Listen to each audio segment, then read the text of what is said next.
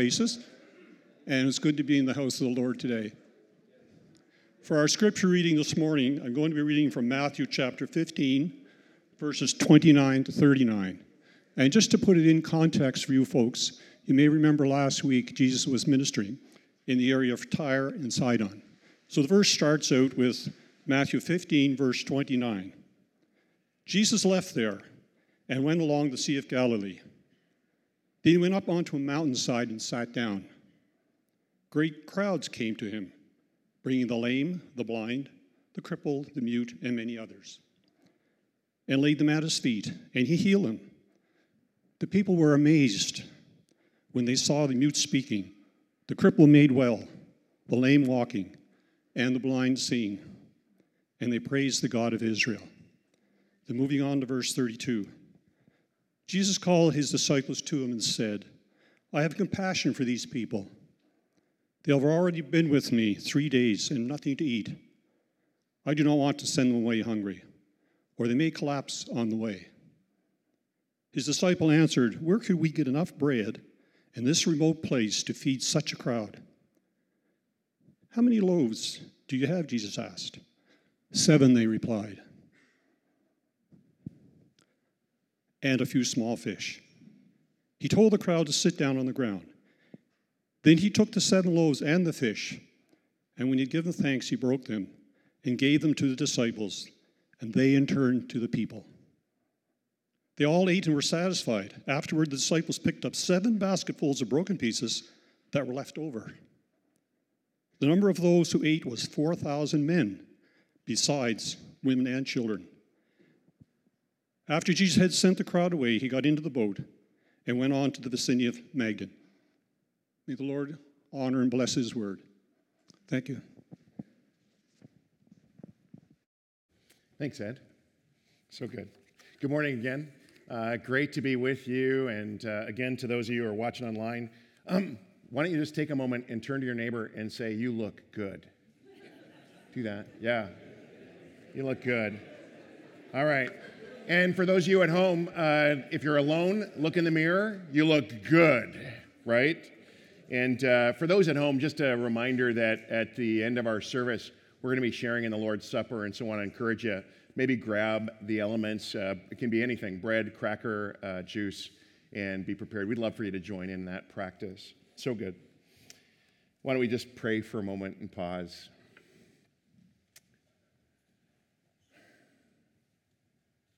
In this quiet moment, we just acknowledge God, you are here. Holy Spirit, would you come? Would you speak? Would you lead? Breathe your life on us, we pray. Lead us, we ask. In Christ's name. Amen.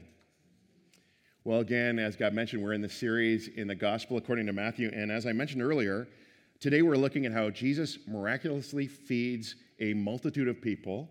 Uh, last year on Easter Sunday, we looked at the feeding of the 5,000 plus women and children, which would be probably like 10 or 15,000. And today is the feeding of the 4,000 plus their families.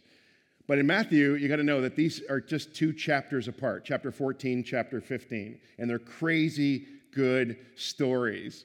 And I don't want to give kind of the climax away, in, but uh, I love how it sort of culminates in verse 37 where it says, They all ate and were satisfied. Isn't that a great line? They all ate and were satisfied. It's a beautiful picture of what God can do when He breaks into a situation. But the story doesn't start there. The story starts with a harsh reality. It starts with hunger. And the reality is, is we live in a very hungry world. And so instead of waiting to the end of the service for a point of application, here's one right now. Why not this week provide food for someone? You know, make a meal for friends. Uh, you know, take uh, bake something for your neighbors, cookies or something like that. Take donuts to work, not the cheap donuts. I'm talking about the expensive donuts. Those $4, no, you can buy cheap donuts too. Tim Hortons is okay, they're adequate. Um, bring in a, a, donation for the food bank. You can do that. That'd be a real practical outworking of this story. It's just kind of an obvious thing is feed the hungry. But let me ask you on this theme of hunger have you ever been hungry? I mean, really hungry. When I thought about this, I, I mean, I get caffeine headaches when I don't drink coffee, but I don't think I've ever been truly hungry. By, by hunger, I, I don't mean kind of just a grumbly, growly stomach. I'm talking about where your body begins to cannibalize itself in order to stay alive, right? I might say, say things like, I'm starving. but I, I think ours is the only culture that can have fridges jammed with food and open the doors and say, There's nothing to eat. As someone once said, we are a stuffed culture with food spare, even food to waste. Jesus came into a world very, very different than that. I, I, don't know if we know what it is like to be two or three days away from starvation, but that's the kind of world Jesus entered. So it's fascinating to me that, that Jesus, at the beginning of his ministry, under the leading of the Holy Spirit, went into the desert and fasted from food for 40 days. By the way, that 40 days is one of the inspirations behind this season of Lent that we're entering. Lent, as we heard earlier, is a time where we might consider some kind of fasting, going without. It might be going without food or going without alcohol or, or going without dessert or sugar or something like that. A time of going without something to learn the kind of lessons that only hunger can teach us. So Jesus fasted 40 days. Well, there's a lot going there in that story, especially his kind of identifying with Israel in their 40 days in the wilderness. I think the fundamental reason Jesus went out into the desert was this to know in his bones the world that he was ministering to. He could identify, he, would come to know in, in his own vulnerability, in the weakness of his body, in the faintness of his flesh, what it was to be hungry, to know a world that was so hungry. So, no wonder that Jesus put at the very center of the prayer that he taught us to pray Give us this day our daily bread. That's how dependent that world was. I mean, we don't pray that much in our world today, right? I mean, we've got cup, for goodness sakes, look back there. There's a table full of leftover bread that you can just go and grab after the service. Thank you, Cobbs.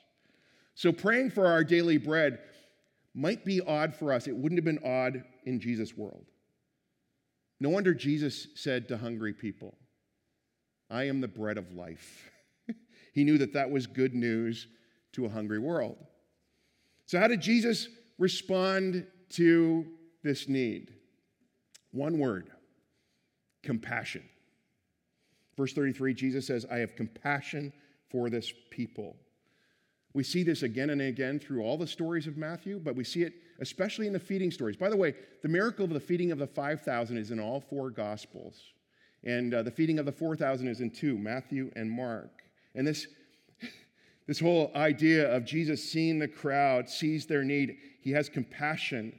It's such a beautiful quality of Jesus. Now, the disciples of Jesus, they, uh, they watch this whole story unfold. They see Jesus' response of compassion to the crowds. They can kind of see the trajectory of where this is going. But I'm thinking the disciples are feeling a little less than compassion. I, I think they might have been feeling maybe frustrated or annoyed or stress, maybe even anger or resentment, but I don't think they're feeling compassion. That's just a thought. By the way, it's interesting that Jesus does something before he feeds the crowd. According to the compassion he feels, the first thing he does is he heals people. He takes sick people who are, you know, so broken, so hurting, and he makes them well. Listen to the description again. Great crowds came to him, bringing the lame, the blind, the crippled, the mute, and many others. He laid them at his feet, and he healed them. The people were amazed when they saw the mute speaking, the crippled made well, the lame walking, and the blind seeing, and they praised the God of Israel. So he healed. By the way, this is something God loves to do. If God has one agenda for your life, I believe it's to heal you in every way you need to be healed. Amen? And then we can assume, assume from some of the other feeding accounts or miracles of Jesus, the second thing he does is he teaches them. One of the Gospels says Jesus taught them many things. Another specifies that he taught them about the kingdom of God. Do you know what good news this is to the people? Do you know why that's a compassionate response to the hunger and brokenness and weariness of the people? That there is a kingdom of God, and you do not have to be rich. You do not have to have a well stocked pantry. You don't have to be talented. And actually, you don't even have to be good to be part of it. You just have to want it. And Jesus knows these are people who are actually oppressed by kingdoms. Think Herod, think, think Rome. They lived under kingdoms that could, you know, do whatever they wanted, that were so oppressive in so many ways. In a very real way, these people were oppressed by kingship, but they learn from Jesus that there is a kingdom, eh, there is a good king who's on the watch and on the move, and they can come into his kingdom. That's compassion. Then in verse 32, Jesus called his disciples to him and said, I have compassion for these people. They've already been with me three days and have nothing to eat. I don't want to send them away hungry, or they may collapse on the way. I want you to notice here, Jesus doesn't actually give his followers any kind of instruction here. He doesn't say, go feed them. In the feeding story that we find in, eh, of the feeding of the 5,000 in Matthew 14, Jesus says to the disciples, You give them something to eat. A very clear assignment. Not in this story. In, in, in, this account, he just kind of expresses the need. I have compassion for these people. They have nothing to eat. I don't want to send them away hungry. He doesn't give the disciples direction here, he just shares his heart, he shares his desire. It, it kind of tells me that there's a couple, at least a couple ways that God speaks to us. Sometimes he gives you an, an assignment, and it's just really clear, it's really direct. He's asking to meet a need, to minister, to do something. I think of Terry's story that she shared um, before Christmas or during Advent, where she was, she talked about how she was walking along the street in winter and saw a homeless person on the street. And uh, she kind of heard from God in that moment give that person your gloves. She didn't do it actually. but it changed her life because she knew that was God's assignment. And that the next time she was in that situation, she gave away her gloves. It was really, really powerful. Some of these know, some of you know this. You've had God speak to you in a very direct way. He's given you some kind of assignment that's been really go here, do this. Some of you know that, right? You've had that happen to you. That's one of the way God speaks. Um, you've got a, a friend who's in trouble, a neighbor whose marriage is breaking up, and you just know God wants you to do something, you know, to show care, to listen, to pray, maybe all of the above. But sometimes, because God becomes a friend to us, and friends confide in one another, and sometimes God confides in us what's going on in his heart. I have compassion for these people, Jesus says. So I'd say this way of God speaking to us can, can happen as we study the life of Jesus and just look at how crazy radically he loved people, uh, the outsiders and the least of these, and people that were in that culture unlovable, tax collectors and sinners, right? And, and, and it can also happen when God breaks our hearts over the need in a world, the, a real need. Like what happened to many of us this last couple of weeks is we've seen this drama unfold in Turkey and Syria and the devastation that that has brought. That, that breaks our heart. And, and we know that we're in sync with God's heart because his heart breaks over that kind of devastation as well. Maybe it's injustice. I think of Graham, one of our church family who works for Ratanak, an organization that does ministry with the trafficked, sex trafficked in Cambodia. Amazing ministry. They're doing some amazing work, but it all started because an RCMP officer who was on a, a work trip to Cambodia had his heart devastated by what he saw, the suffering he saw. A little girl named Ratanak who, who died because she didn't have a $3 medicine. And he said, That's not going to happen on my watch. And he's brought about all kinds of change to Cambodia, even on a national level, because he, was, uh, he had his heart broken for what breaks the heart of God. So sometimes it's the, the brokenness that, that happens from outside. Sometimes it's the brokenness from within. God, we, we can sense that God's heart breaks over something that's going on in us. He puts his finger on something. And, and I wonder, in, even in this moment, what is God breaking your heart over these days? Maybe he's given you an assignment that, that's just really clear. You need to walk that out, and I'd say go for it. Maybe he's just stirring, um, and you're sensing uh, something that God is doing in you that is something that God cares about. I, I pursue that. So, in our apprenticeship with Jesus, we actually seek to listen for his instructions. We do that a lot, often through just even reading the word. We pay attention to those assignments, but we also seek to keep, I would suggest, pliable hearts, open to the needs around us, open eyes to, to what God is doing in our world and what He cares about, and having our heart be broken for what breaks God's heart, and then respond. Well, the disciples do know what Jesus wants to do here feed the people. it's pretty clear. Verse 33 his disciples answered, where could we get enough bread in this remote place to feed such a crowd? Where, Jesus?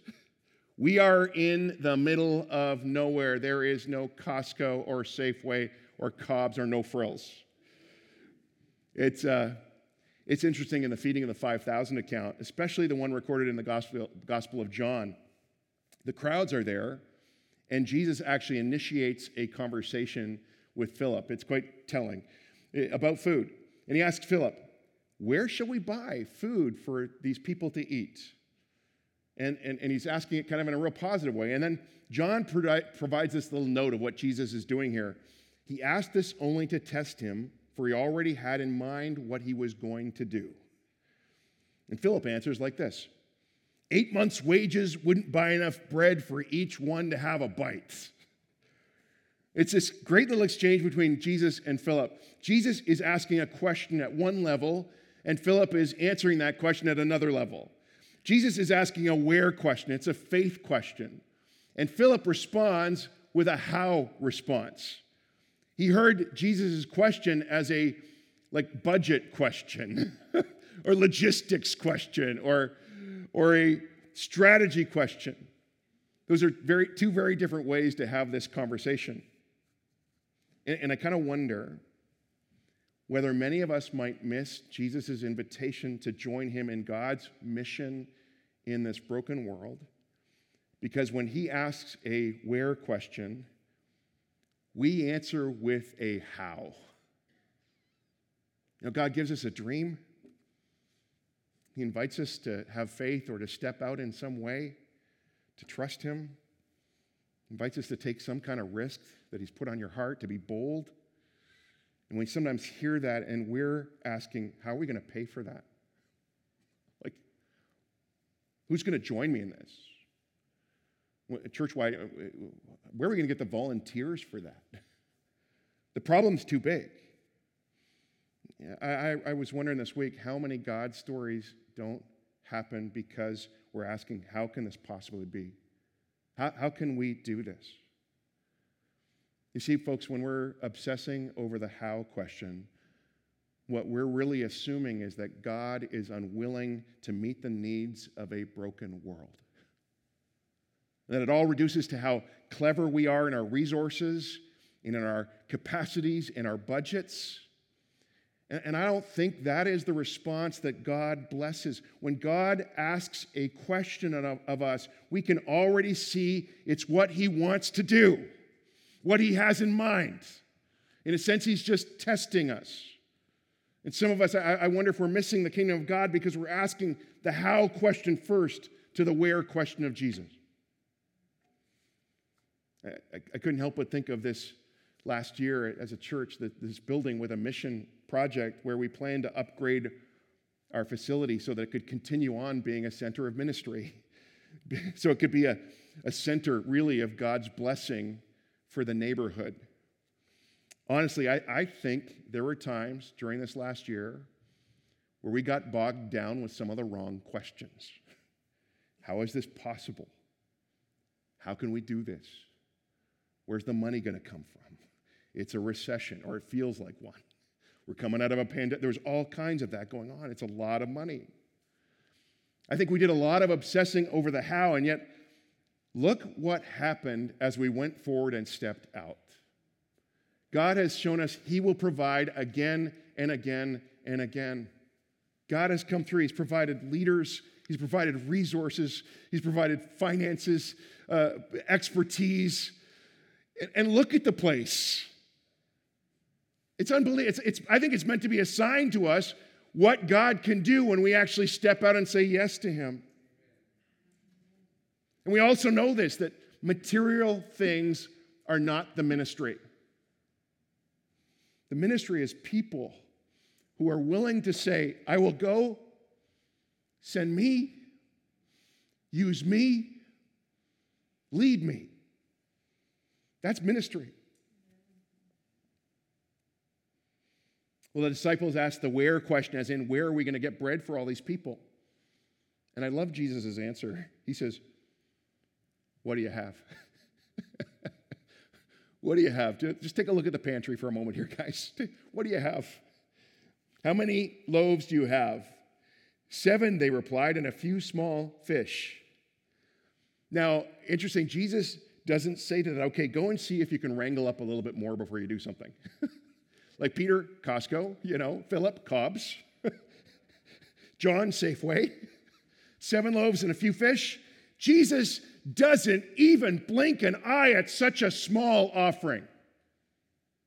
Not at all. He just takes what's available.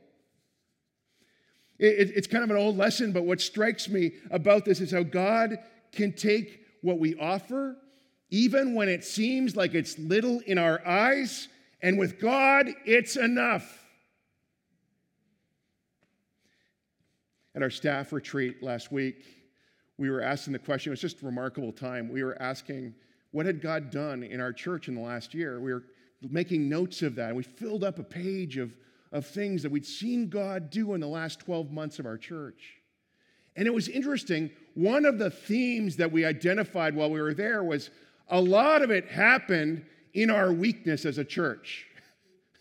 This was not a story about us doing it for God, it was God doing it for us, big time.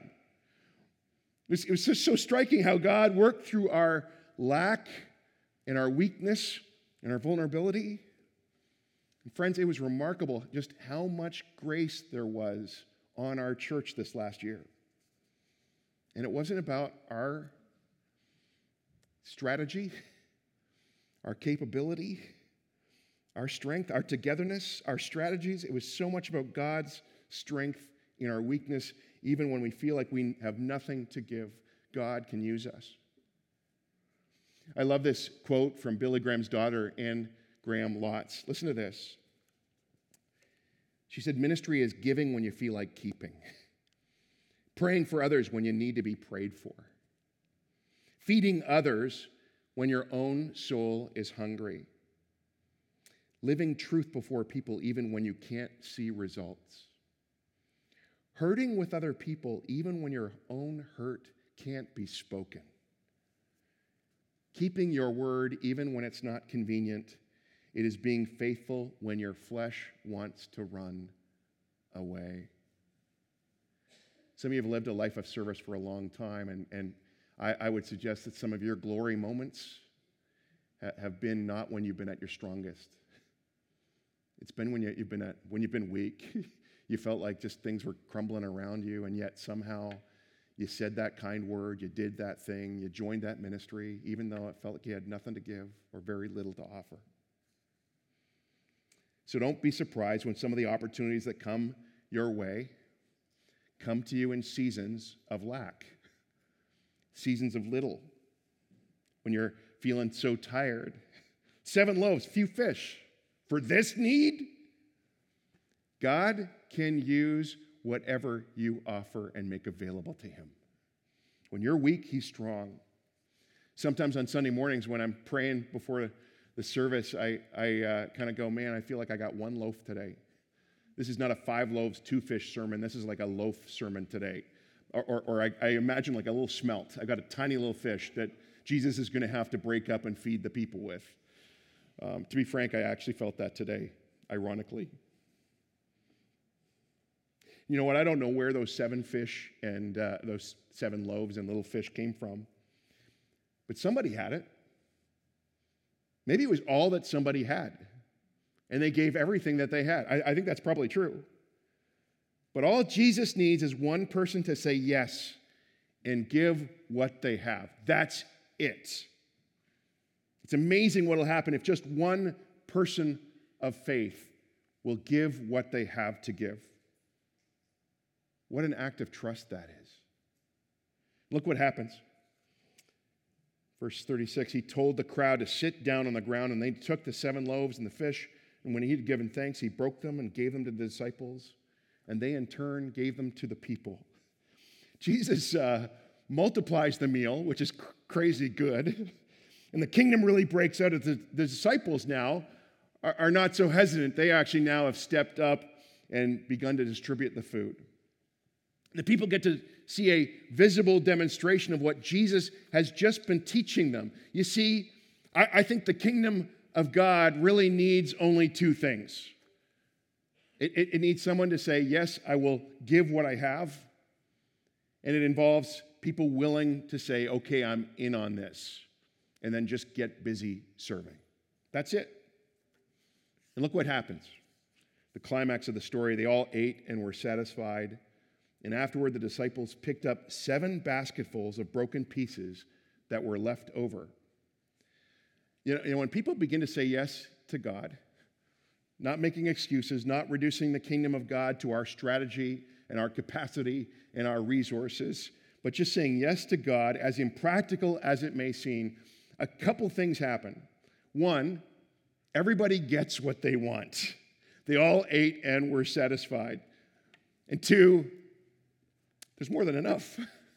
There's actually leftovers.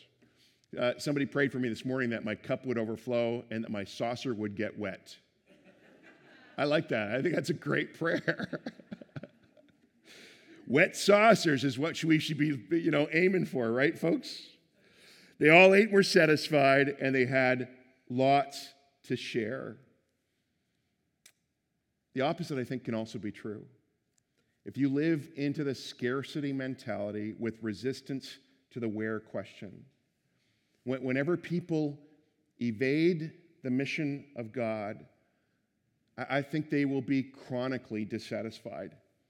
And there will not be enough to go around. I, I know this is true. I've been a pastor a long time now, and I've seen this. So the question is which mentality will we take? I believe Jesus is speaking to us as a church. I, I, think we've seen some of the ministries he's already opened up to us through a yes, God spirit.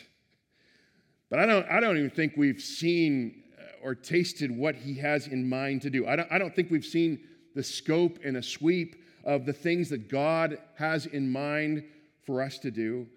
And I suspect we won't until we say, Yes, God.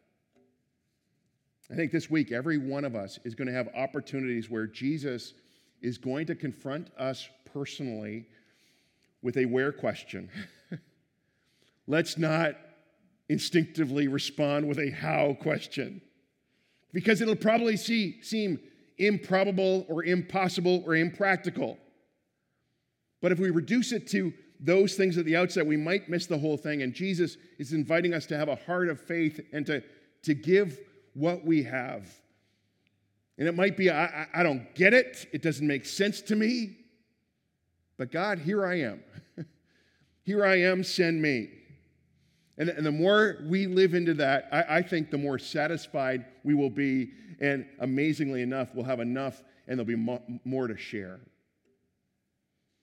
Jesus comes to men and to women and, uh, and to children and to youth every day and asks the question Where can I find one person to join me in what I am doing in this hungry world.